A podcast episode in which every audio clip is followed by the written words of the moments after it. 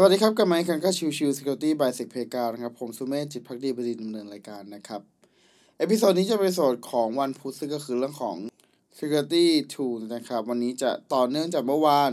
นะครับ ก็คือเรื่องของการใช้งาน license นะครับ คือในที่นี้เนี่ยในตัวของ li-เอ่อเวลาที่เราจะดูว่า license ไหนมันเหมาะกับเราหรือไม่นะครับ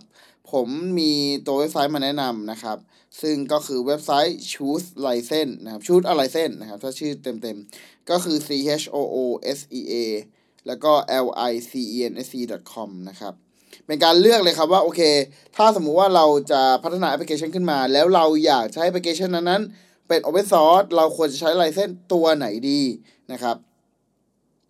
ตัวของ choose a license เว็บไซต์เนี่ย ก็จะมีตัวของทางเลือกให้เราเลยครับ สามารถกำหนดสามารถกดได้เลยว่าโอเคจุดประสงค์ของเรา ถ้าสมมติว่าเป็นต้องการจะใช้อขอให้เปิด เปิดเผย source code Open Source เพื่อจะให้คนใน community เข้ามาช่วยแก้ไข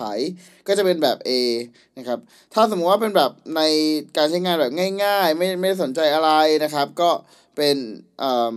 MIT license นะครับ หรือถ้าสมมติบอกเฮ้ยฉัน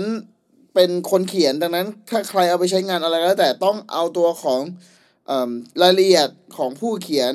มาจากไหนอะไรยังไง พวกนี้ต้องมีการแชร์เข้าไปในตัวของ พลิเคชันด้วยอะไรเงี้ยนะครับ ดังนั้นมันขึ้นอยู่กับเราเลยว่าตัวของการเลือกเส้นทางนี้จะเป็นอย่างไรนะครับ ขึ้นอยู่กับเราว่าเราต้องการจะสร้าง Open Source ออกมาในลักษณะไหน การถูกนำไปใช้งานโดยใครก็แล้วแต่ที่เป็นบุคคลภายนอกของของการพัฒนาเนี่ย จะต้องทำอย่างไร จะต้องเอาไปใช้อะไรต่อ จะต้องมีลักษณะของการดำเนินงานอย่างไร ทั้งหมดเราสามารถเลือกได้จากตัวของ choose a l i s e n c e com นะครับ ดังนั้นขอฝากกันไว้ครับ ถ้าสมมติว่าใครกำลังจะพัฒนา Open Source หรือพัฒนาแอปพลิเคชันไปแล้วแล้วอยากจะทำเป็น Open Source แล้วเเลือกไม่ได้ว่าควรจะต้องใช้ license ตัวไหน ก็ผมก็แนะนำครับเข้ามาที่ตัวของ choosealicense.com เพื่อจะเลือกจริงๆว่าสิ่งที่คุณต้องการปรารถนาสำหรับ Open Source นั้นๆ ที่คุณพัฒนาเข้ามาเนี่ยเป็นเป็นเจ้าของ project เนี่ย คุณอยากให้มันเป็นแบบไหนกันแน่นะครับ โอเค episode นี้ฝากไว้เท่านี้ขอบคุณทุกๆท่านที่เข้ามาติดตามพบกันใหม่สำหรับวันนี้ลากันไปก่อน สวัสดีครับ